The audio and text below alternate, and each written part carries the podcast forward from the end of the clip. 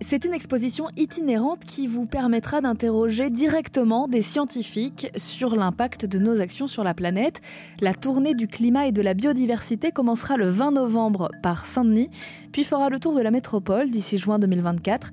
L'objectif est de donner accès à tous au savoir. Serge Planton est le responsable scientifique et éducatif de la tournée. Les scientifiques qui vont accompagner l'exposition forment un collectif multidisciplinaire euh, essentiellement de, chercheurs qui sont pour la plupart en activité, d'institutions de, de recherche, de laboratoires, en particulier aussi du Muséum national d'histoire naturelle, qui est en fait partenaire de, l'exposition.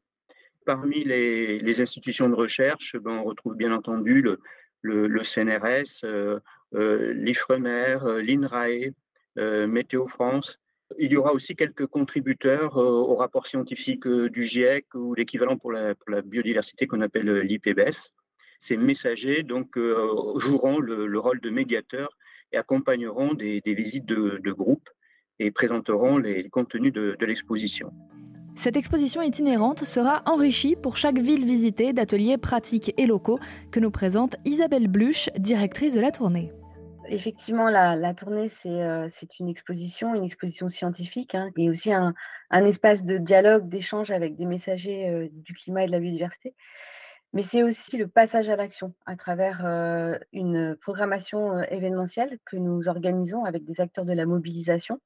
Alors, c'est très polymorphe. Hein, on va proposer à la fois des ateliers, des tables rondes, des des débats mouvants. On, aime à dire que c'est aussi une tournée de l'inventivité.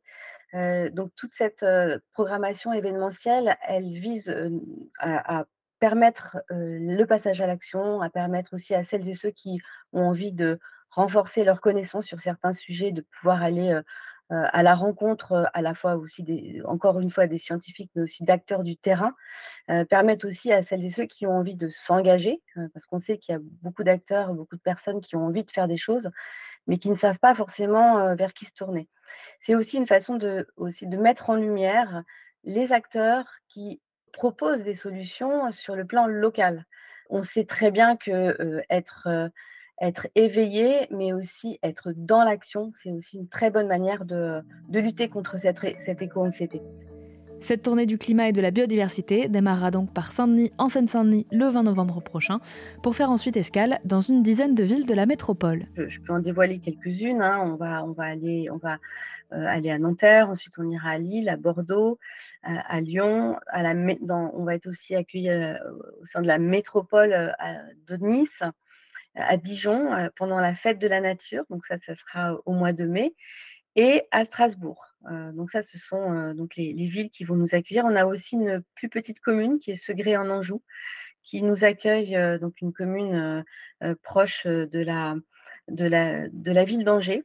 ça répond aussi à notre objectif de s'ancrer aussi dans des plus petites communes et on a bon espoir de pouvoir ouvrir une deuxième saison après, euh, après juin 2024 pour pouvoir aller à la rencontre de plus petites villes et d'autres d'autres territoires, de couvrir aussi euh, un peu plus euh, le territoire, notamment euh, le centre de la France. Et pour l'heure, les villes dont la date est déjà fixée sont Saint-Denis, Brest et Nantes. Pour en savoir plus sur la tournée du climat et de la biodiversité, rendez-vous sur rzn.fr.